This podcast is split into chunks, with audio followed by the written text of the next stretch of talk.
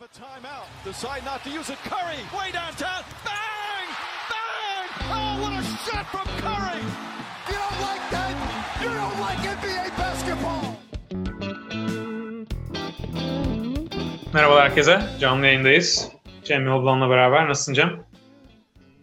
İyiyim abi senden ne haber? Ee, yatıştı mı maç sonu heyecanın ve gerginliğin? Abi pek yatışmadı ama iyi oluyor aslında böyle heyecanlı olsun maçların. Öbür türlü gece gece e, çok da çekim olmuyor yani maça. Evet. E, yine e, saçma sapan bir maç oynandı özellikle son çeyrek. Zaten e, detaylara e, detaylara gireriz. E, istiyorsan sen genel hatlarıyla bir maç nasıl geçti, e, nasıl oynandı başla. E, sonra tamam. e, soru cevap şeklinde devam edelim.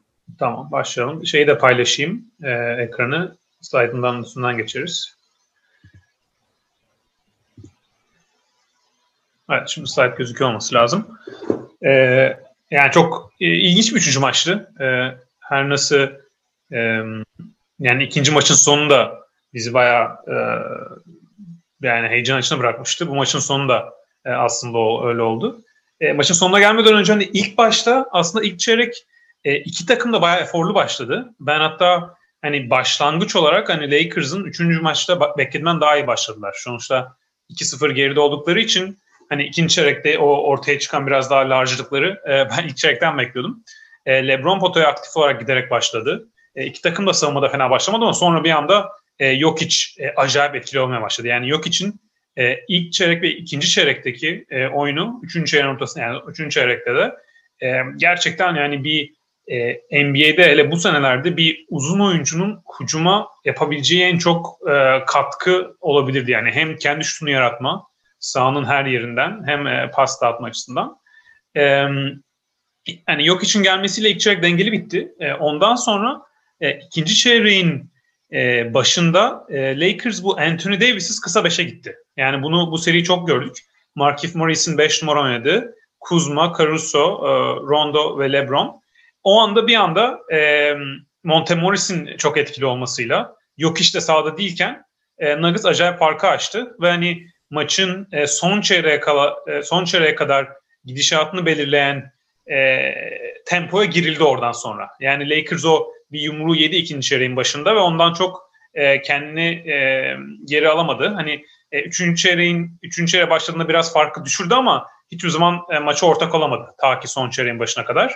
E, orada hani bu bahseden hani konuşuyorduk maçı izlerken de bayağı da oyundan düştüler. Hatta hani biz e, Lakers 2-0 öndeyken bu kadar geri düşteyken e, tam maçı artık geri gelemez diye konuşuyorduk. E, Ama sonra evet, ya, sana o, o sen bahsettin Lakers'ın o beşinden. Ee, Cemal Cemal McGee'nin e, ikinci çeyrekten sonra bir daha maça girmediğini gördük.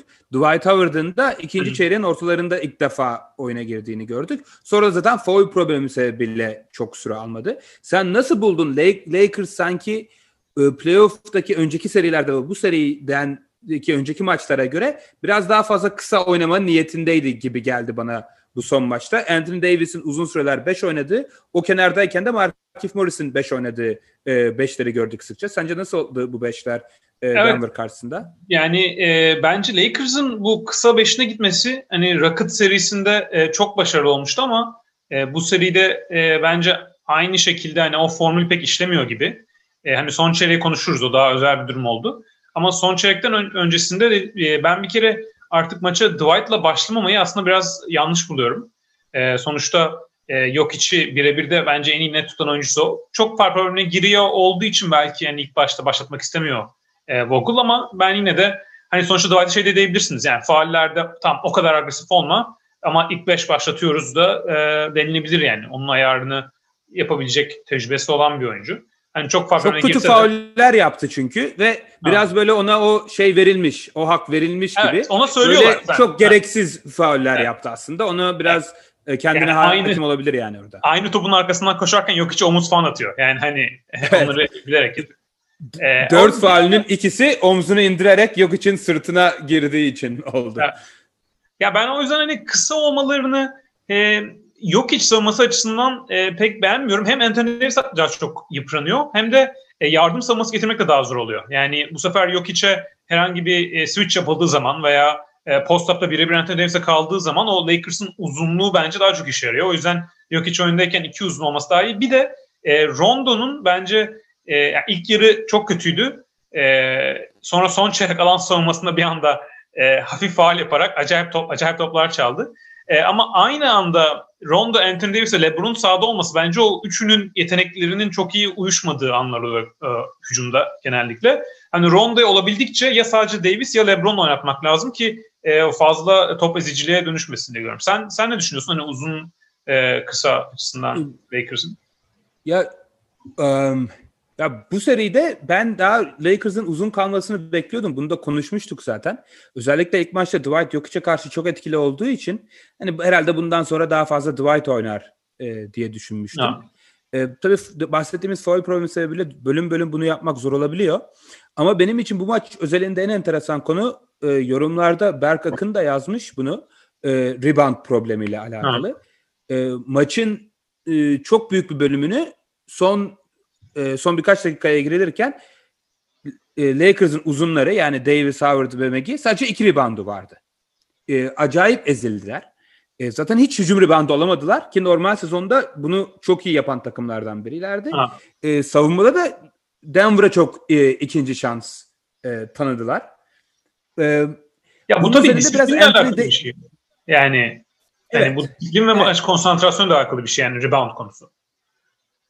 E, kesinlikle öyle ama bence bu maç özelinde Anthony Davis'in de e, çok iyi bir performans sergilemediğinden bahsetmek lazım diye düşünüyorum. Ha. Zaten maçı kötü başladı özellikle savunmada. Böyle bir, hep bir iki adım e, geride ve yavaş kaldığı gördüğümüz birkaç pozisyon oldu. E, hücumda da e, yani önceki iki maçın kahramanı olmasına rağmen e, çok etkili olmadı. Zaten dış şutlarını hiç e, sokamadı. E, 0-3'lükle bitirdi bu maçı. Ya 3'te 0 ya 4'te 0'dı yanlış hatırlamıyorsam. E, yani Davis gibi bir oyuncunun e, dış da girmediği bir günde içeriden hiç etkili olamaması, hiç hücum reboundu alamaması, e, maçı da sadece iki reboundla bitirmesi kabul edilebilir bir e, durum değil. Bir de 43 dakika oynadı. 43 dakikada e, hiç hücum rebound alamayıp sadece iki savunma rebounduyla maçı bitirebilmek e, Lakers için çok ideal bir ideal bir durum değil. Çünkü bir de maçın uzun bir bölümünü 5 numarada oynadığını düşünürsek yok iç tarafından biraz ezildi e, reboundlarda. Özellikle son çeyrekte maçın sıkıştığı bölümlerde çok ihtiyacı vardı Lakers'ın. Böyle yakın hücum reboundu fırsatları oldu. Orada Jokic ve Michael Porter Jr. çok iyi e, birkaç tane savunma reboundu alıp e, maçın iyice kontrolden çıkmasına izin vermediler. O zaman ee, istiyorsan son çeyreğe gelelim başka bir ya da başka diyeceğim var mı e, ilk çeyrekten? E, e, biraz son bence maçın ilk yarısından e, bir iki e, notum daha tamam. vardı. Çünkü hani maçta farkın açılmasına ve son çeyrekte Lakers'ın değişik farklı bir şey denemesine sebep olan e, durum ilk yarı ilk yarıydı. Ha. İlk yarıda çok e, kötü bir performans sergilediler açıkçası. Ee, özellikle Rajon Rondo felaketti. Ee, hücumda e, üç tane çok kötü pas hatası yaptı anında sayıya e, dönüşen. Sonra e, savunmada da e, kat yapan adamını kaçırdığı bir iki pozisyon oldu. Sonra bir tane Montemoris'e bomboş üçlük verdi. Hiç maça gelmemiş e, tamamen konsantre konsantrasyonu bozuk bir Rajon Rondo izledik. Onun dışında zaten böyle 2-0 olan serilerde geride olan takımın ekstra motivasyon ve konsantrasyonla oynadığı e, maçlarda önde olan olduğu serilerde önde olan takımın biraz daha e, konsantrasyon sıkıntısı yaşadığını Aha. daha önceki e, playoff serilerinden de biliyoruz. O yüzden çok e, şaşırtıcı bir durum değildi bence bu. Özellikle yok için bahsettiğin gibi inanılmaz bir ilk yarı performansı vardı. Hem ilk çeyreğin sonunda hem ikinci çeyreğin sonunda inanılmaz iki tane şut soktu. Yani e, yok standartlarında bile çok etkileyiciydi.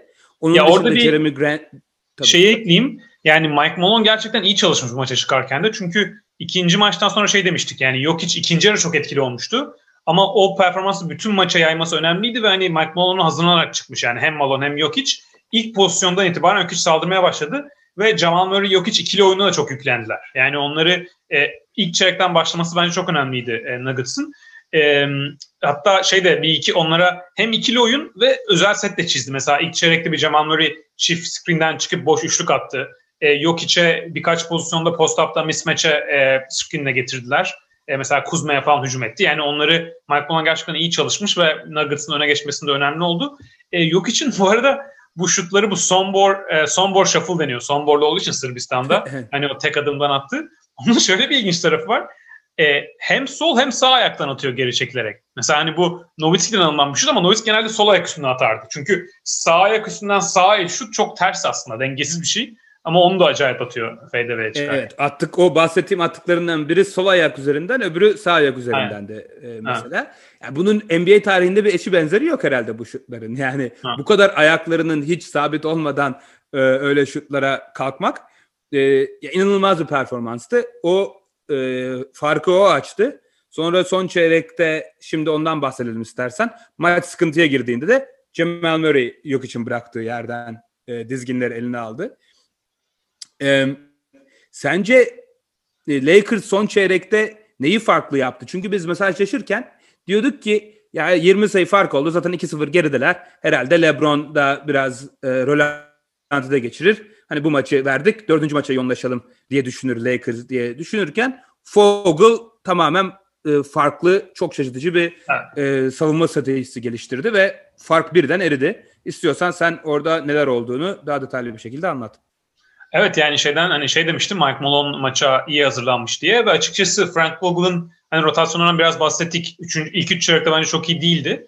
Ama bir anda son çeyrekte hani tam şey diyorduk hani LeBron takımı 2-0 önde 20 sayı geride e, artık bir önceki bir sonraki maçın taktiklerini kafasına düşmeye başlamıştır LeBron diye. Ama bir anda Frank Vogel acayip bir alan soğumasına döndü. Yani alan soğumasında e, şimdi önde yani 3-2 alan soğuması yapıyorlardı. Önde e, iki kısa e, tam da aslında çok konvansiyonel bir ansoması değil. Çünkü öndeki iki kısa e, Jamal Murray ve e, yok için o etkili e, ikili oyununa karşı tam alan savunması da yapmıyordu. Yani böyle e, hem e, baskıyla çok fazla e, ikili sıkıştırmaya gidiyorlardı zaman zaman hem de o iki oyuncu mesela öndeki iki oyuncu atıyorum Rondo ve e, KCP olsun ya da Rondo veya Caruso olsun e, Jamal Murray ve Jokic ikili oyun oynarken onları switch ediyordu. Yani bir anda böyle bir e, alan soğumasıyla triangle and two arasında değişip giden bir e, giden bir e, setler oldu ve e, bunları da hani 2-3 pozisyon alan soğuması yaptı. Sonra bir iki pozisyon adam adamaya geçti. Sonra 2-3 pozisyon daha alana döndü. O yüzden o, o varyasyonu çok iyi yaptı Frank Vogel. Çünkü e, Nuggets'a karşı tabii ki yok içe Murray olan takımına karşı böyle çok e, düz bir alan soğuması yaparsanız bir anda parçalamaya başlayabilir e, Jokic. E, o açıdan bence hani Frank Vogel çok e, yani çok iyi bir risk aldı. Çok önemli bir hamle yaptı. E, ve mesela Nuggets ne olduğunu anlamadan o e, perimetredeki agresif savunmaya duran toplar çalmaya başladı. Orada biraz sen de e, sinirlenmeye başladın tabii. E, Rondo 3 top çaldı sanıyorum. E, bir iki tanesinde faal yaptı gerçi. Evet. E, bir tane Cemal Murray'den çaldığı topta bariz faul vardı. E, bir de sonra ta, tam şeyden sonra oldu. Bir tane Michael Porter Jr.'ın tiplediği ama goaltending nedeniyle iptal edilen bir basketten sonra oldu. Üst üste gelince böyle yine e, işte hakemlerden acaba yine ağzımı yanacak e, Denver'ın diye düşündürttü. Ama e, ya bu alan savunmasını zaten bu playoff'larda sık sık gördük. Birçok e, iyi savunma koçları tarafından beklenmeyen anlarda kullanılarak çok iyi bir silah dönüştü. Ama Lakers aslında. yapmamıştı. E, zaten bence bunu en çok akıllı bir hamle olmasını sağlayan da bu. Bu seride e, hatta bu playofflarda ilk defa kullanıyorlar. E, Denver yani lan savunmasını çok uzun süre yapamıyorsunuz. Bundan çok bahsettik. Ama böyle anlık e, kullanıldığı zaman çok etkili olabilen bir silah. Çünkü Denver hiç beklemiyordu. Normalde bir de Denver belki de bu ligde en son alan savunması oynamak isteyeceğiniz takımlardan biri. Ha. Çünkü yok hiç gibi bir anomali var. Yani e, alan savunmasında hem dışarıdan şut tutabilen uzun ve merkeze yerleştirip bir pas istasyonu olabilecek bir uzunun çok rahat çözebileceği bir ha. savunma alan savunması. Ama o kadar beklemiyorlardı ki Denver Malone 3 e, tane mola aldı ilk 6 dakika içinde son çeyreğin ama bir türlü çözemediler e, ne yapmaları gerektiğini. Özellikle bu, bu alan savunmasını Rondo ve Caruso gibi elleri çok iyi iki kısayla yapmasının da etkisi oldu. Her yere ellerini soktular. Bir tane yok yok hiç e, tepede top aldığında dönmeye çalışırken Rondo artık onun imza olmuş yardım savunmalarından birini getirip elini sokup e, yine e, boş turnike attırdı takımına. Bir türlü e, çözemedi Denver bunu. Evet, Lakers ya maç e, ta ki Jamal Murray e, sazı eline alana kadar ama bence e, biraz da şanslıydı Denver. E, şöyle fark 3'e indiğinde Lakers'ın e, maçı dengeye getirecek çok fırsatları oldu.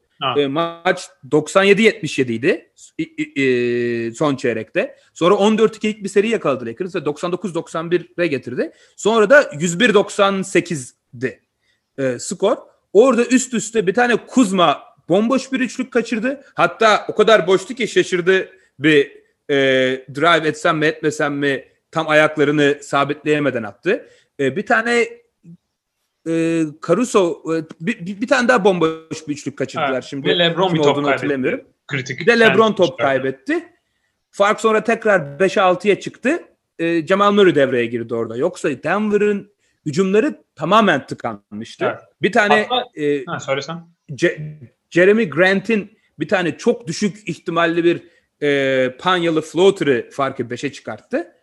E, sonra e, Denver, Cemal Murray 2 üçlüyle maçı bitirdi ama çok ciddi sıkıntıya e, giriyordu maç. Orada belki bilmiyorum farkı kapatan takımla biraz fazla mı e, durdu hmm. Frank Vogel diye ben biraz düşündüm. Evet, Çünkü onun ayarlaması... savunmada çok iyilerdi ama hücumda Rondo, Caruso, Kuzma beraber olunca e, ciddi bir e, e, spacing sıkıntısı oluyor hücumda. E, iki, üçü de e, vasat e, üç, üçlükçüler. Biraz yeteri kadar üretemediler yarı sahada e, diye ha. düşündüm. Bilmiyorum ya, sen ne düşünüyorsun? Onun ayarlaması onun ayarlaması zor oluyor. Yani ben de normalde tabii koçlar biraz da o gaza geliyor yani o, o serinin. E, hani bir, bir taraftan bakarsan sonuçta o o beşli sahada olmasaydı Nuggets maçı alıp gidecekti büyük ihtimalle. E, ama bence en azından hani Kuzma bütün maç zaten kötü oynadı. En azından onu çıkarabilirdi. Yani sonuçta Lakers'ın o vurduğu seride de Kuzma acayip de bir şey yapmadı yani. Sağdaydı ve hani avans olmasına iyi katkı yaptı ama çok ekstra bir şey yapmadı. O yüzden Kuzma'yı e, kesin çıkarabilirdi. Bu arada ilk üç çeyrek sonunda e, Nuggets'ın e, bu mesela slide'ımıza görebilirsiniz. Yukarıda o points per possession yazıyor. Bütün maç boyunca e, 100 pozisyonda 117 e, verimlilikle oynamış Nuggets ki bu çok iyi bir verimlilik ama bu ilk 3 çeyrek bittiğinde 132 falandı. Yani bu e, 100 pozisyonda 132 sayı atmak hani e, nasıl diyeyim Nuggets e, bir NBA G League takımına karşı oynasa herhalde öyle bir verimlilikle oynar hücumda. E, ondan sonra bu alan soğumasıyla e, acayip düştü e, işler. E, yani çıkarmaması konusuna geri dönersek ben de orada kesin emin olmadım. Yani ben de çıkarmayabilirdim o kadar gelmişken ama en azından evet Kuzma olabilirdi. E, şeyin de e, Jamal Murray'in de hani e, kısa geçmeyelim yaptıklarını. E, çünkü gerçekten hani Utah Jazz serisinde de gördüğümüz gibi e, sonra Clippers serisinde gördüğümüz gibi maçın en kritik anında hani e, bütün maç e, oraya yok hiç getirdi maçı. E, ama sonra Jamal Murray acayip o e, artık bu playofflarda hani all time performans seviyesine çıkan e, bitiriciliğini maç sonu e, sorumlu kalışını gösterdi. E, o iki sanıyorum iki buçuk dakika falan kalmıştı. iki dakika 20 saniye kala bir Caruso'nun e, üzerinden step back üçlük attı. O çok çok kilit bir şuttu. Çünkü orada sanıyorum ya 3 ya 4 sayıydı fark. E, yeniden 4 sayıydı. O 7 sayıya çıkaran farktı evet. E, sonra zaten o maç biterken attığı üçlüğün bir 5 adım gerisinden hani Damian Lillard, Steph Curry e, üçlüğü e, gerçekten inanılmazdı. Arasında da Paul Millsap'a inanılmaz bir pas attı. Evet. Ee, evet, yani doğru. arada da e, skoru da o, aradaki skoru da o yarattı.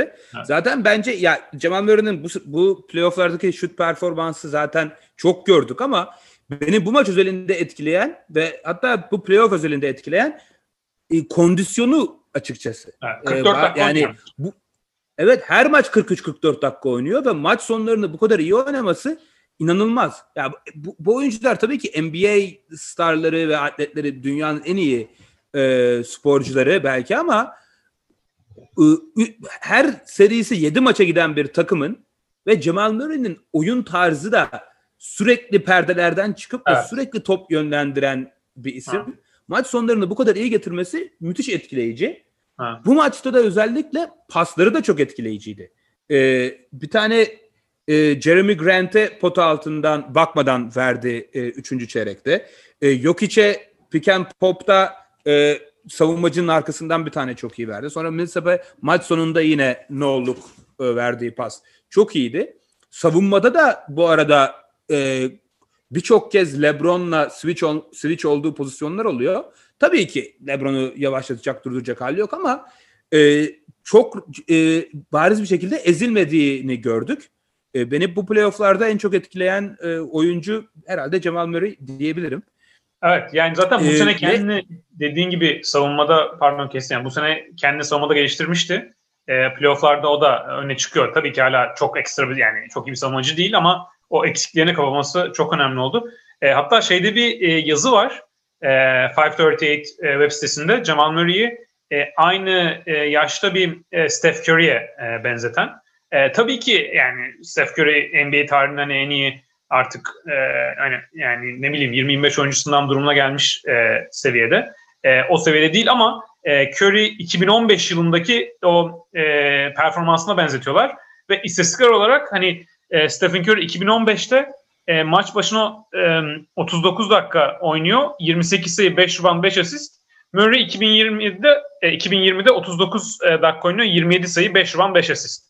E, ve hani bu skor bulma kombinasyonu da hem dribbling üstü şut, şut pick and roll oynatarak hem de topsuz hareket açısından hani prototip oyuncu olarak Steph Curry'e şu anda e, bence mesela Lillard'dan bile daha yakın. Çünkü e, belki o uzaktan şut göndermekte e, Damian Lillard e, Steph Curry aynı seviyede hatta belki yani daha iyi diyenler bile olabilir. Hani e, çok iyi seviyelerde ikisi de. E, ama e, Damian Lillard topsuz pek hareket etmediği için Steph Curry bence asıl e, onu diğerlerinden ayıran onu hani NBA tarihinin en iyi şutörü olmasının yanında topsuz hareket çok yapması. E, bence Murray prototip açısından yani seviye açısından değil ama prototip açısından e, Curry'e o açıdan e, en yakın oyuncu gibi geliyor bana. Evet. E, Civan Murray biraz daha fazla orta mesafe kullanıyor Steph evet. Curry'e göre. Yani evet. şut e, tercih açısından. Onda da çok iyi bu arada. Yani onu bir onu yermek amaçlı söylemiyorum. Bu maçta da birkaç tane e, hard stop yaparak çok boş, güzel orta. E, bir de bir tane yükselip tam düşerken attığı floater şut karışımı bir şut var. Çok etkili.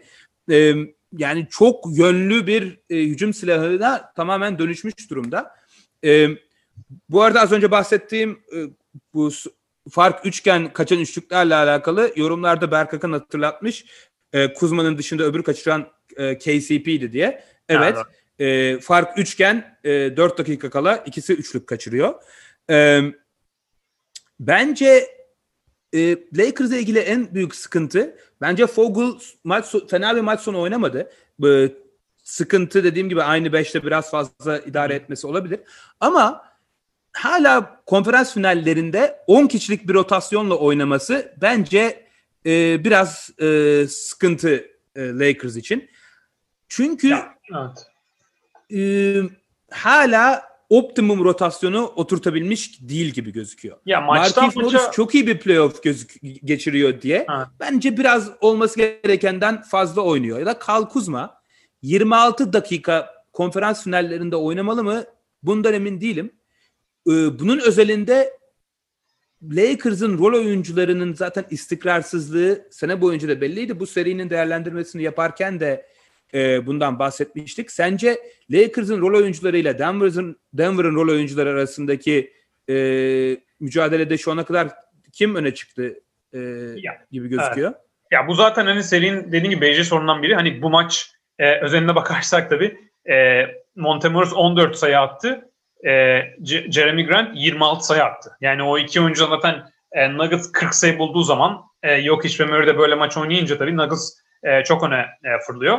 O açıdan hani bu maç özelinde Nuggets e, bench oyuncuları çok e, öne çıkmış oldu. Zaten Lakers'ın bench oyuncularının e, kattığı değeri e, en kısa olarak üçlük yüzdesinden de görebiliriz. Hani slide'da da görebileceğimiz gibi 26'da 6 üçlük attı Lakers bu maç. Nuggets karşı tarafta 29'da 11 üçlük attı. O da büyük bir fark yaratıyor. Ama hani serinin ilk iki maçında da aslında Lakers rol oyuncularından da iyi katkı alabilmişti. E, Rondo ilk maçta iyiydi. KCP gerçekten çok e, yani bu maça kadar e, bu maç kaçta kaç atmış? E, üçlük hemen bakayım.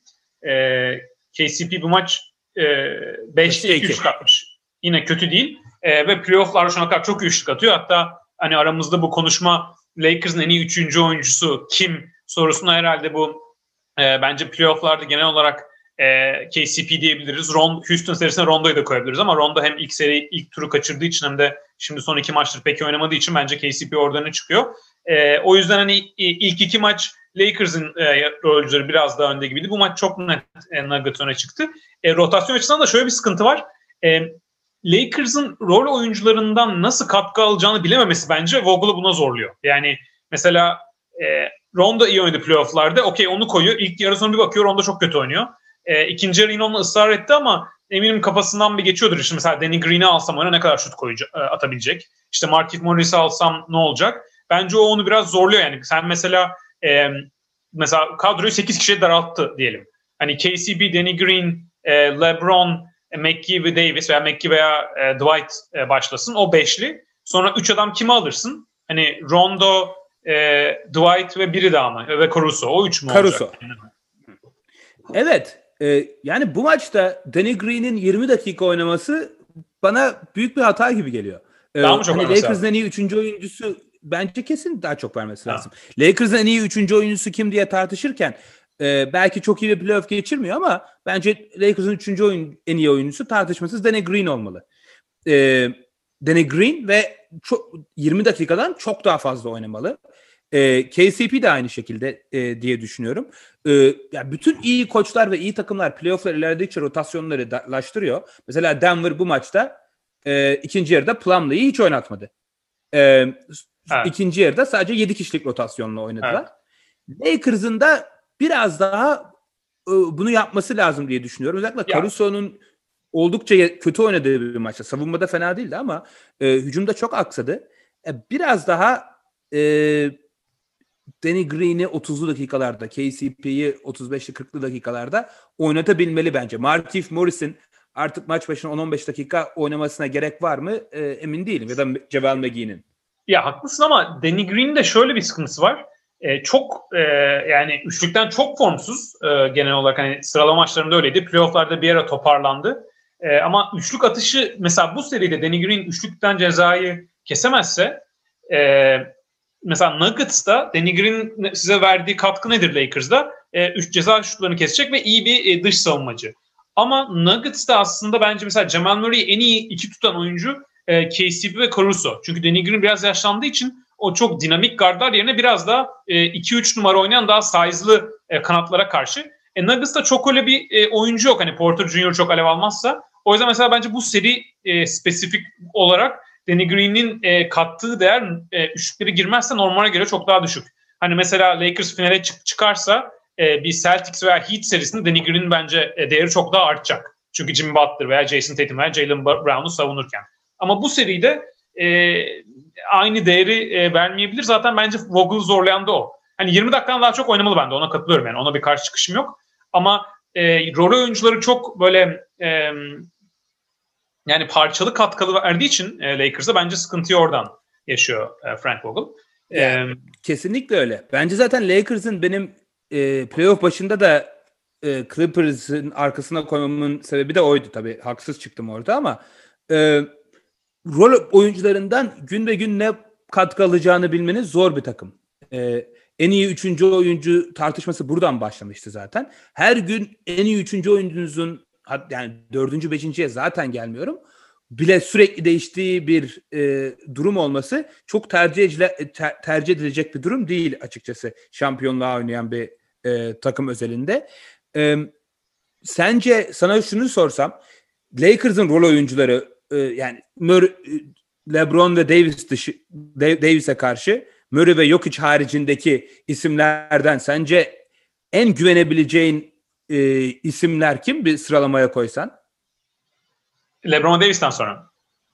E, e, Denver, hem Denver'da hem Lakers'da. Aha, yani oyuncularını karşılaştırmak tamam. amaçlı. Ee, yani bir playoff yani durumunda, güvenebil- bir yedinci maç durumunda diyelim. Evet. Ya bence e, Grant çok öne çıkıyor. E, Jeremy Grant bugün de çok iyi performans verdi ama kendini e, özellikle Clippers serisine yaptığı savunmayla artık karşı takımın hani NBA'de en durdurulamayan oyuncular genelde böyle fizikli kanatlar olduğu için onlara karşı çok net bir katkı verecek e, Jeremy Grant'e savunmada. E, üçlükte ceza, üçlük performansı inip çıkıyor ama hem atletizmi hem topsuz hareketi hem ceza şutunu norm yani kesebiliyor seviyesine gelmesi böyle ter, çok da tereddüt etmiyor. Üçlüyü gönderiyor en azından. O da sokmasa bile karşı takımın savunmasını açmak için önemli. O yüzden ben Grant'i e, ilk başa e, yazarım. E, ondan sonra e, normal şartlarda e, ki hani koyacağım oraya adaylar herhalde e, Nuggets'tan e, e tabii Will Barton yok. Will Barton olsa o da oraya en baştan yazılır. E, Will Barton e, sakat dersek sonra Nuggets'ta hani Monte Morris veya Torrey Craig olabilir. Lakers'da da Danny Green, KCP ve Caruso e, üçlüsünden yani adaylar oraya e, oradan gelir. E, Michael Porter Jr. tabii ki yetenek olarak bu oyuncuların hepsinin çok daha üstünde. Ama playofflardaki savunmada yetersizliği açısından e, güvenilirlik olarak onu oraya yazamıyorum. Belki toplam e, kattığı değerde olabilir ama güvenilirlik açısından oraya yazamıyorum.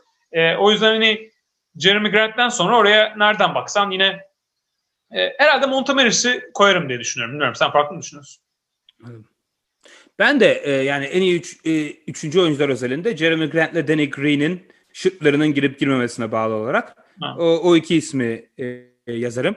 Yani bu vesileyle Paul Millsap'ten de biraz bir parantezden bahsedeyim. E, çok kötü ve gerçekten üzücü bir e, durumda. Yok hiç 3-4 tane e, pota dibinde e, Millsap'e pozisyon hazırladı. Ve Millsap e, ya LeBron ya Davis tarafından her seferinde durduruldu. Sonra da artık hani e, sayı atmaya sayı atmak için zıplamaya korkar hale geldi e, Paul Millsap. Savunmada bu arada yine fena değildi Anthony Davis'e karşı. E, ondan da bahsetmek lazım. Evet. E, ama Lakers özelinde Danny Green ve KCP e, en iyi üçüncü ve dördüncü oyuncu olarak yazarım büyük ihtimalle. Ya zaten onların konu, da daha çok oynaması gerekiyor diye evet. düşünüyorum. Ya konu bence rol oyuncusuna geldiği zaman e, eksiklerinizin olmaması çok öne çıkıyor. Çünkü yıldızlar zaten oyunu sürüklüyor.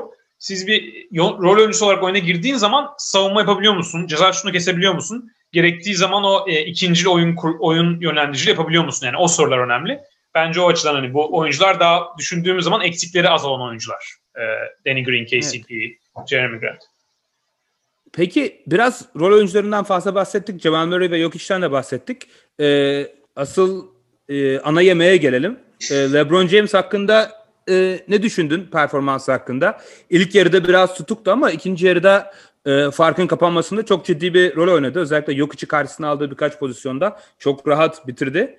E, ama çeyrek e, dördüncü çeyrek sonunda yine e, top kaybı ve kaçırdığı şutlarla e, çok etkili olamadığını gördük. Genel yani maçı da triple double ile bitirdi gerçi ama onun yanında 6 top kaybı da vardı.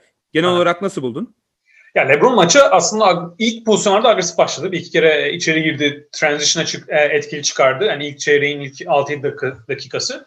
E, ondan sonra bu e, ikinci çeyreğin başında Nuggets'ın farkı açtığı zaman hiç ağırlık koyulmadı oyuna. Yani bence hani ilk oyundan düşmesi orada dikkatimi çekti. Yani ilk çeyrekte fena olmasından sonra. E, genel olarak maç olarak baktığımızda da hani 30 sayı, 10 rebound, 11 asist, 2 top çalma, 2 blok, 23'te 14 şut e, ve 6 top kaybı. Yani 6 top kaybı tabii çok fazla ama onun dışında box score'a baktığın zaman muhteşem maç oynamış gibi alıyor.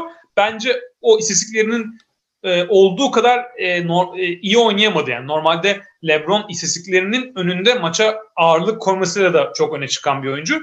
Bu maç bence fazla onu yapamadı. E, son çeyrekte iyiydi ama son çeyrekte de hani şey değildi. E, LeBron maçı kurtardı gibi değil. Lakers alan savunmasıyla Nuggets'ı çok top kaybına zorladı ve o sonraki e, Lakers'ın hani depara kalkmasında LeBron da önemli rol oynadı. Ama e, son çeyrekte oyunu çeviren tamamen LeBron değildi. E, o açıdan hani e, tabii ki bu istatistikler olduktan sonra ve son çeyrekte performansı ilk çeyrekte bir de bir üçüncü çeyreğin e, ortalarında da orta mesafe üst üste şut attı. O açıdan hani böyle bir kötü bir maç, çok kötü bir maç geçirdi diyemeyeceğim ama e, istatistiklerinin gösterdiği kadar iyi bir maç geçirmedi bence. Bilmiyorum sen, sen de evet. maçı izlerken çok iyi görmedin sanki. E, çok iyi görmedim yani çok top kaybı yaptı e, bir kere. E, ya bir de hani fark çok açılınca sanki biraz e, hani alıştığımız LeBron ağırlığını koyamadı e, gibi geldi bana. Biraz maçın kontrolden çıkmasına e, izin verdi gibi gözüktü. Benim biraz bahsetmek istediğim konu benim gözüme çarpan bu maçta bile e, LeBron'u çok dakika oynatmaktan biraz sakındı Frank Vogel.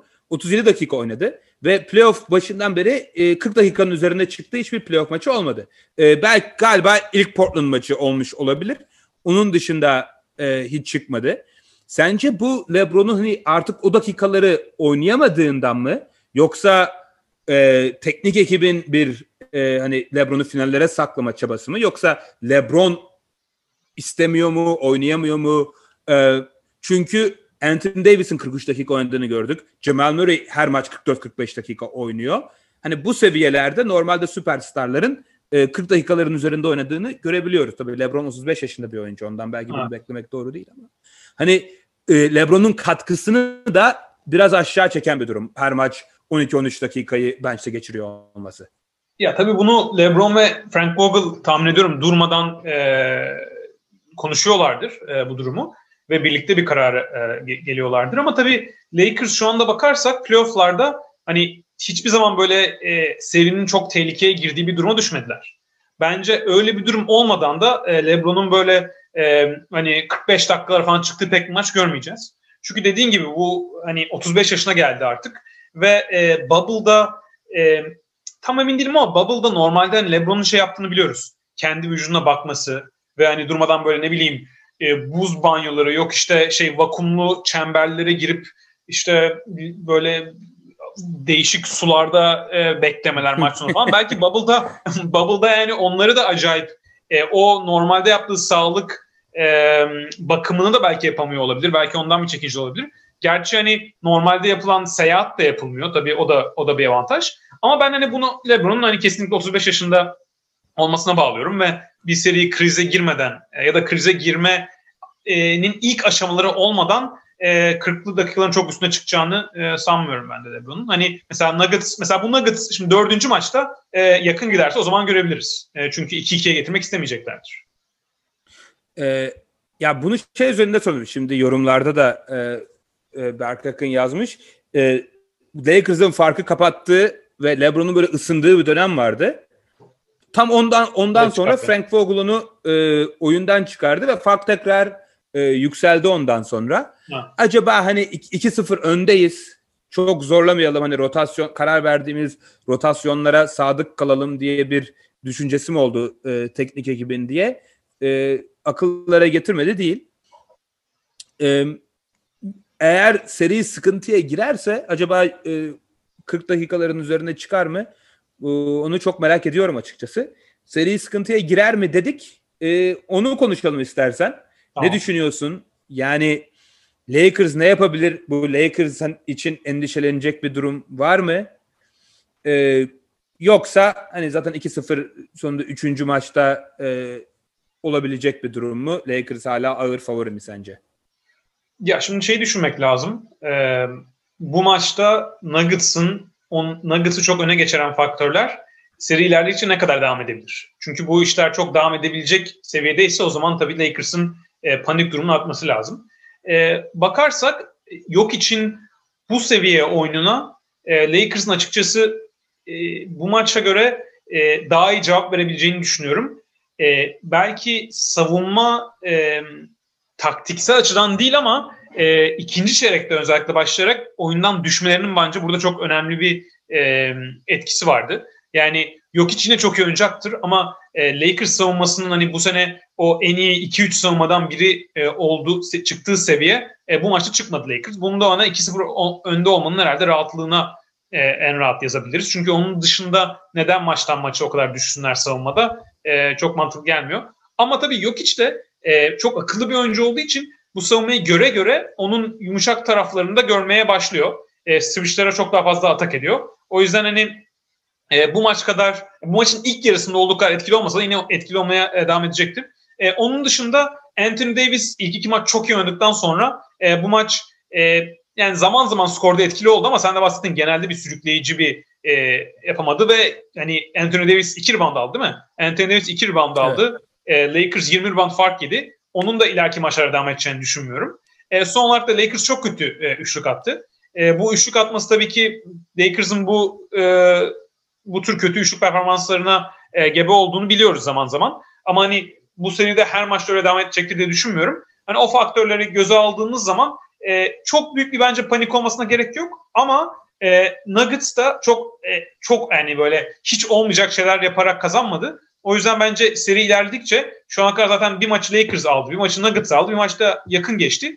bence e, Nuggets bir veya iki maç daha kazanabilir. Ama e, seri kazanma açısından hala Lakers'ı hani e, yani nete yakın bir şekilde e, favori görüyorum. Sen sen Nuggets seçmiştin seri başında. Bilmiyorum belki farklı bir düşüncem vardır o açıdan. Ee, ya benim beklediğim gibi geçiyor açıkçası. Yani seri 2-1 Lakers e, önde ama çok rahat 2-1 Denver'da önde olabilirdi e, evet. şu an. İkinci maçta olanları hatırlıyoruz. Tamam çok dengede bir e, seri geçiyor. Ama ya tabii Lakers'da çok ciddi bir e, LeBron Davis avantajı var doğrusu olsun ve de 2-1 önde olmanın getirdiği bir avantaj. Kala, avantaj var. Kalan 4 maçın e, kalan pardon e, 4 maç var tabii. E, ikisini kazanmak zorundalar Denver'ın 3 tane kazanmasına. Öyle bir ciddi avantajları da var. E, Denver açısından memnun olunacak e, bir durum. Yap, yapılan ayarlamaların işe yaradığını gör, gördük evet, aslında. Evet. Özellikle Denver açısından savunma tarafından. Sahada Jokic, Michael Porter Jr. beraber olduğu dönemlerde bile oldukça iyi savundular aslında Lakers'ı. Tamamen içeriği kapatma ve Lakers'ın rol oyuncularına hani bizi yeneceksiniz üçlük sokarak yenin dediler aslında. Ee, Lakers'ın hücumunu iyi durdurduklarını gördük. Ee, ama e, Anthony Davis bundan daha iyi oynayacaktır. Ha. Özellikle işin savunma kısmında. E, yani iki rebound alacağı başka bir maç herhalde olmaz. E, rol oyuncularının da genelde biraz daha iyi oynayacağını düşünürsek Lakers'ın bir sonraki maçlarda daha avantajlı e, olduğunu söyleyebiliriz bence. Ama şeye katılıyorum. E, Frank Vogel'ın rotasyonunu daha kesinleştirmesi lazım. Yani bence hani e, daha e, uzunları daha çok oynatması lazım. Dwight'ı e, daha çok oynatması lazım ve Rondo'nun e, maç maç durumuna göre kötü bir Rondo varsa sahada hemen geri çekebilmesi lazım. Yani çok e, kötü oynayan oyuncularda artık ısrar etmenin çok bir anlamı yok. Yani bu oyuncular tabii ki Davis veya LeBron e, değilse. O yüzden rotasyonları keskinleştirmesi lazım. Çünkü bu maç hani o alan savunması okey çok iyiydi ama onun dışında maç genelinde Mike Malone e, daha iyi hazırlanmıştı. Ee, belki de evet dediğin gibi belki bu alan savunmasını bölüm bölüm tekrar daha çok e, görebiliriz Lakers'dan. Evet, bunu zaten e, konuştuk. Rotasyonu daha da kısaltıp hani artık Markif Morris, Ceval Megi gibi isimlerin e, çok e, dakika almadığını e, gördüğümüz e, maçlar olur diye düşünüyorum. E, Jokic yani Jokic Ömer'i diğer serilerde de gördük. Seriyle, seri ilerledikçe performanslarının daha da arttığını gördük aslında. Aha. Çünkü sen de bahsettin çok akıllı oyuncular oldukları için kendilerine e, gösterilen savunmaları çok çabuk çözebiliyorlar. O yüzden bu alan savunmasını da tekrar e, yapmaya devam ederse Lakers bu kadar zorlanacağını evet. sanmıyorum Denver'ın e, büyük ihtimalle. E, bir soru gelmiş e, Melih Çağlar'dan. Ee, yine son 5 dakika Lakers'ın nefesi yetmedi yine hücumlarının kesilmesiyle alakalı. Hani final eşleşmeleri, olası final eşleşmeleri üzerinden sormuş aslında. Hani o ıı, yani o final eşleşmelerine değinseniz diye demiş. Ben şöyle sorayım. Yani Lakers'ın Denver karşısında bu son çeyreklerde bu kadar zorlan hücumda zorlanması senin onların Boston ve Miami karşısındaki e, şansları hakkında fikrini değiştiriyor mu? Ya tabii ki e, şeyden hep bahsediyoruz Lakers'dan bahs e, Lakers'ın hücumundan bahsederken e, daha çok transition'da çok kendini bulan, transition kullanarak çok e, üst bir seviye hücuma çıkan, orta e, or, sadece orta e, pardon yarı saha hücumlarına kaldığı zaman e, ligin hani ortalama ortalama üstü seviyesinden böyle en iyi e, hücum seviyesine çıkamayan bir takım. E, Celtics ve Heat de e, Nuggets'a göre çok daha iyi iki savunma takımı. Yani Nuggets okey playofflarda iyi bir savunma yapıyor. Hani kendilerinden beklenenden daha iyi savunma yapıyorlar ve LeBron üzerinde Jeremy Grant iyi bir iş yapıyor. E, Paul Millsap switch edebiliyor. Ama Celtics ve Heat savunmaları ikileri de ikisi de daha iyi. Özellikle bence Heat e, hani bundan şöyle bahsetmiştik, bahsetmiştik Lakers hangisine karşı daha çok zorlanır. Bunu merak ederse izleyiciler de bir önceki programı izleyebilir.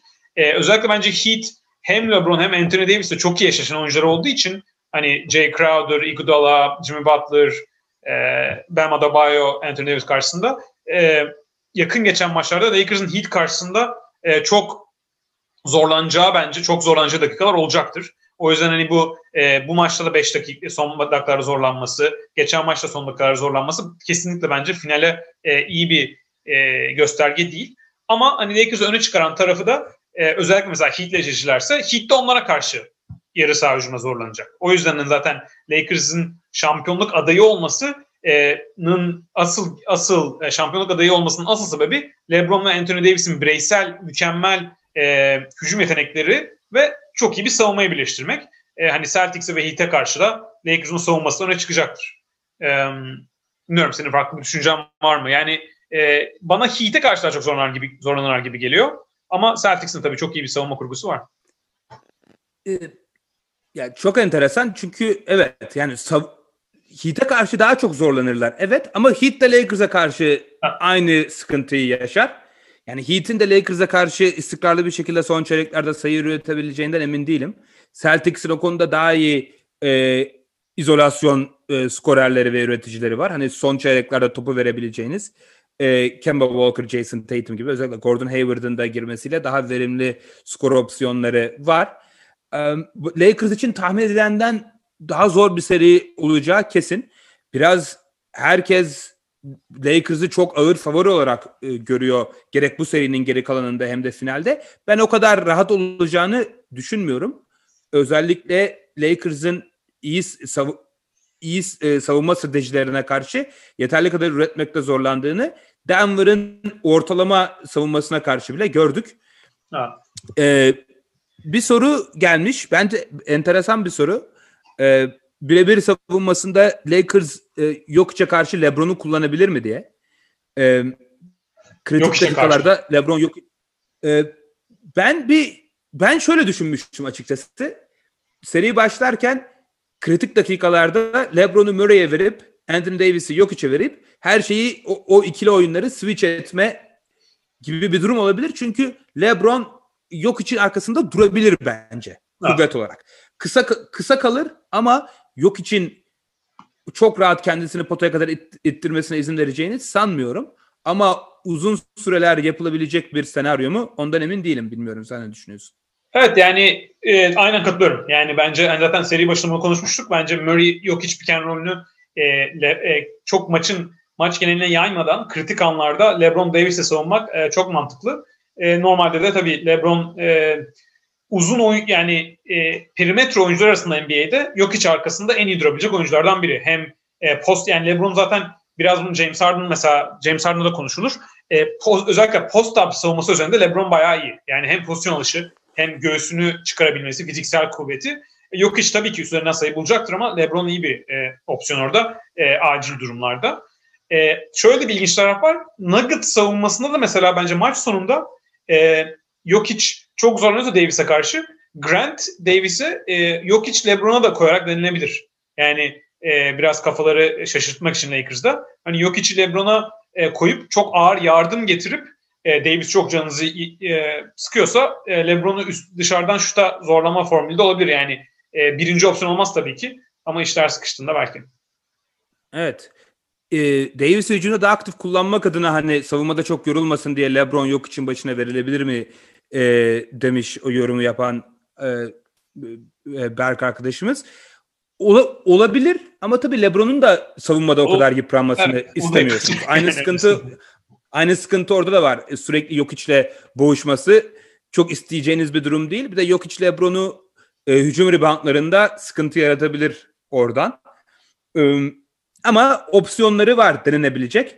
Çünkü Clippers Kava'yı denemişti yokuş üzerinde. Çok etkili olduğu söylenemez açıkçası. Tabii LeBron biraz daha farklı bir oyuncu. Ama e, belki zor durumlarda kullanabilecek ama uzun süre kullanabilecek bir strateji olduğunu düşünmüyorum. E, başka bir yorumcu arkadaşımız e, Saim e, LeBron Heat'in kısalarını arkasına alıp ezer sanmıyorum çok sıkıntı yaşayacağını diye bir yorum yapmış. Evet ama o seride o ayarlamaları da Spolstra yapacaktır. Yani Tyler Hero, Duncan Robinson e, gibi isimlerin belki o kadar da uzun süreler e, sahada görmeyebiliriz LeBron sahada olduğu dönemlerde. Daha çok Iguodala, Derrick Jones gibi isimler onların dakikalarından alabilir bence. Ha şu soruyu sormak lazım. Yani Nuggets'ı ezdiğinden daha mı çok ezebilir Heat'i? Yani e, dediğin gibi mesela sadece Dragic oyundaysa Nuggets az önce Jamal Murray oyunda var.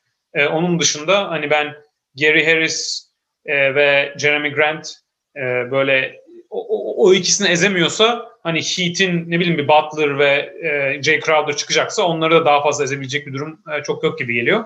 Ama de pota e, altı savunması daha iyi Miami'nin öyle bir şey de var. Yani hem orada Bama Daboyo gelecek. Burada yok hiç geliyor. Çemberi Daboyo'nun savunacağı kadar iyi savunamıyor. Ha. Böyle ee, bir durum var. kurgusu da daha iyi. Ee, yoksa mesela Celtics oynarken de Kemba'yı da ezer. Yani o matchup'ı yakalayıp üstüne gitmek önemli olan ama karşı e, hamlelerde oradan gelecektir tabii ki. Ee, evet. Bir şeyi konuşacaktık. Ee, sen bana soracaktın ama ben sana sorayım. Ee, yok için bu playofflardaki e, performansından sonra e, hani biz seninle sene başında en iyi NBA'nin en iyi oyuncular listemizi yapmıştık. E, sene sonunda da belki ona yeni bir program çekeriz. E, sen yok için şu anda e, en iyi onluğuna e, koy, mesela sene başına galiba koymamıştın ama yakındı. Şimdi mesela yok içi ligin en iyi 10 oyuncusu arasında düşünüyor musun? E, sene başında koymamıştım. Hatta e, bunu konuşuruz diye e, baktım. Galiba sene başında 12'ye e, koymuşum. E, artık koyarım çünkü onun önüne koyduğum isimler arasında Joel Embiid ve Paul George var.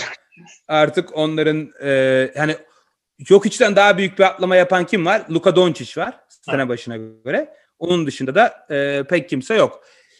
E, Damian Lillard, Doncic, Jokic. E, Doncic biraz onların don, onların önünde olabilir. En bu e, Kaan Kural'ın elmas dediği oyuncuların bence hemen arkasında e, gelen işte bu 7 ile 10 arası isimler bunlar. Ama böyle oynamaya devam ederse de playofflarda belki de gittikçe de daha yukarı yazılabilir. Benim tek çekincem hani savunmada çok iyi olmayan bir uzunun ne kadar takımın birinci opsiyonu olarak etrafına e, bir takım inşa edilebilecek seviyede olabileceğinden emin değildim. Çünkü çok modern basketbolda çok bir örneği yok bunun. E, etrafına takım inşa edilen uzunlar hep savunmada dominant uzunlar oluyorlar. Yok hiç zaten oyun tarzı olarak da çok farklı eşi benzeri olmayan bir isim olduğu için kafamda canlandıramıyordum açıkçası o takımın neye benzeyeceğini. Bu playofflarda biraz gösteriyor onu. Ve savunmada da daha önce gösterdiğinden biraz daha iyi. En azından birçok bölümde ortalama yani yok için olduğu bir takımın top 10 seviyesinde savunabileceğini gösterdi biraz. Tabii etrafında ona göre parçalar olması lazım. Jeremy Grant, Paul Millsap, Gary Harris gibi çok iyi savunmacıların olduğu bir takım kurulması lazım. Ama hücumu da tek başına elit bir seviyede olabileceğini gösterdi açıkçası. O yüzden şu an tabii e, sakat olan oyuncular var. Steph Curry, Kevin Durant gibi. Ama büyük ihtimalle ligde 7. 8. en iyi oyuncu e, sıralamasına yaz, yazarım büyük ihtimalle. Ha. Sakatları çıkarırsak. Sen, bilmiyorum sen ne düşünüyorsun? Ya ben de katılıyorum genel olarak ama şöyle bir e, fark koyayım. Yani benim düşündüğüm nokta şu. E, yok hiç e, bu özellikle yani geçen seneki playofflarda da e, muhteşem oynadı. E, bu seneki playofflarda da e, yani daha da iyi oynuyor. Acaba o ilk grubun e, içine gir yani aynı gruba girmeyi hak ediyor mu? Yani ben de katılıyorum. İlk ona kesinlikle koyuyorum. Ve hani ligin en tepesindeki hmm. işte LeBron, Kawhi, mesela Yanis orada, Harden orada, Curry normalde orada, Durant normalde orada, e, işte Luka Doncic e, oraya giriyor. Bence o gruba girdi. Yani benim kafamdaki hani e, yani yüzde yüz emin değilim ama yüzde seksen eminim diyeyim.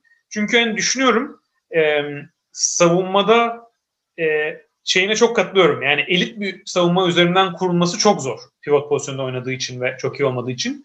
Ama e, sonuçta bu Nuggets takımını e, buraya kadar da getirdi. Yani bu savunmasıyla Nuggets ve Nuggets'ın onun etrafında kurduğu e, savunma takımı da hani böyle NBA'in en iyi dört savunmacısı yok için etrafında değil. Ve ona rağmen e, playofflarda hani Clippers'a geçebilecek. E, Lakers'a ilk üç maçta bir maç kazanıp bir maçta dengeye getirebilecek. Yani sonuçta bunlar şampiyonluğun en büyük iki yani sene başında hatta sezon boyunca şampiyonun en büyük iki adayından biri Lakers ve Clippers. Onlara karşı bu seviyede oynayabileceğini düşünürsek Nuggets'ın e, yok içinde bu kadar etkisiyle e, ben o gruba koyuyorum. E, ama biraz daha düşünmem lazım yani tam karar vermek için ve tam sıralamaya e, oturtmak için. Tabii ki yanında Murray var ama Eş. herkese bir oyuncu gerekiyor yani. Şöyle diyeyim. e, aralarında 4 yaş fark olduğunu da düşünürsek e, önümüzdeki 6-7 sene için bir takım başlatmak o, zorunda olsan yok işlem başlarsın, don, don işlem başlarsın. Ee, yani 4-5 böyle... e, önümüzdeki 5-6 sene için yani Doncic daha genç olduğu için tabii ki bütün kariyerlerini düşünürsek e, 10 sene sonra Doncic çok daha değerli bir yerde olacak ama evet. daha kısa vadeli düşündüğümüz zaman.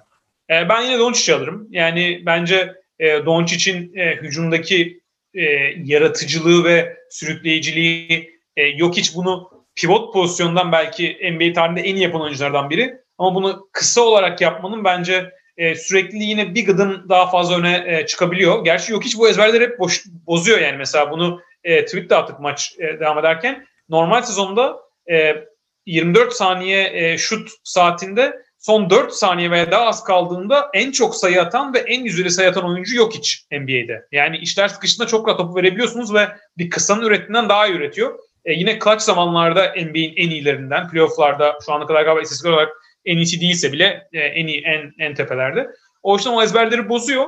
Ama ben yok için e, daha da mesela e, çok genç olduğu için e, oyununa katacağı şeylerin de daha fazla olduğunu düşünüyorum önümüzdeki 4-5 sene. E, o yüzden e, yok içi alırım. Savunmada da saklanması e, biraz daha kolay olabilir. Yani çünkü genelde oynadığınız her takımda karşı tarafta bir tane böyle bir saklayabileceğiniz perimetre oyuncusu oluyor. E, mesela Lakers oynasa atıyorum Danny Green'e koyacaksın, KCP'ye koyacaksın. O açıdan e, Luka'yı seçerim. Peki playoff'ların diğer parlayan yıldızı Jason Tatum için aynı soruyu sorsam yok içle Tatum arasında önümüzdeki ha. 6-7 sene için bir seçim yapsan. Yok hiç kaç yaşında tam? Sana böyle bombalar atıyorum. ben cevabını bilmediğim için yok hiç 25 yaşında. Jason Tatum 22 yaşında. Okey. 6-7 sene ise yok hiç alırım herhalde. Ee, yani 10 10 seneye falan çıksa o zaman Tatum alırım ama e, yok hiç bir oyun tarzı olarak da bence 31-32'ye kadar gayet iyi oynar yani çok bir sıkıntı yaşayacağını düşünmüyorum. E, o yüzden yok Katılıyorum. Evet ben de senin büyük ihtimalle senin verdiğin cevapları verirdim. Ee, bunu böyle biraz e, daha eğlenceli bir sohbet olsun diye açtım. Zaten sezon bitince en iyi 25 oyuncu sıralamamızı yaparız. E, chat'te de arkadaşlar o sıralamayı e, yapmaya başladılar. Bizim yok içi ilk ona koymamıza e, katılmadılar. E, dediğim gibi sakatlık konusunda e, biraz işi, işi daha zor hale getiriyor. Curry'nin, Durant'in ve Kyrie'nin nasıl döneceğini bilememiz. Ya Kyrie'yi zaten ilk ona yazmayız büyük ihtimalle de. Eee onun dışında şimdi işin e, zor kısmına gelelim eğlenceli kısmından sonra. Dördüncü maç tahminleriyle ilgili e, yorumlar var. Önce e, senden başlayalım.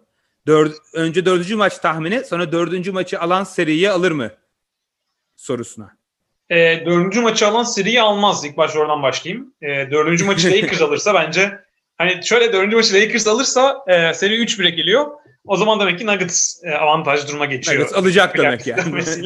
e, o yüzden seriyi kaybeden belki. Yok neyse e, bu kadar e, andırmadan yani bence Lakers dördüncü maçı alırsa e, tabii ki yani Nuggets'a karşı konuşmamanın çok dersini aldık ama çok çok avantajlı bir duruma geçecekler e, yine bence 3-1'e getirirlerse. E, ve dördüncü maça da hani bir takıma e, seçmek zorundaysak Lakers seçerim herhalde. E, biraz daha e, o maça olan ateş ve isteğin daha fazla olacağını düşünüyorum. Dediğim gibi yani bence e, rotasyon olarak e, Frank Vogel'ın değiştirebileceği şeyler var ama taktiksel olarak çok büyük değiştirmeye gereken e, şey yok gibi gözüküyorum. Reboundlarda daha iyi baksat etmeleri lazım. Anthony Davis, Javon McKee e, takımın takımca reboundda çok kovalamaları lazım. E, çünkü Lakers rebound almadığı zaman transition'a da iyi çıkamıyor. O yüzden bence reboundlara konsantre olurlarsa savunmada rotasyonlara, detaylara dikkat ederek, hakkını vererek yaparlarsa e, Lakers'ın alabileceğini düşünüyorum. E, ya, e, ge- geçiş hücumu konusu e, kritik bir konu. Ondan çok bahsedemedik maç özelinde. Ha. Bence on, yani onun kritik bir konusu geçen maçla aynı. Foul problemi konusu aslında. Bu maçta da Lakers hem ikinci çeyrekte 5 dakika içinde, üçüncü çeyrekte 3 dakika içinde foul hakkını doldurdu.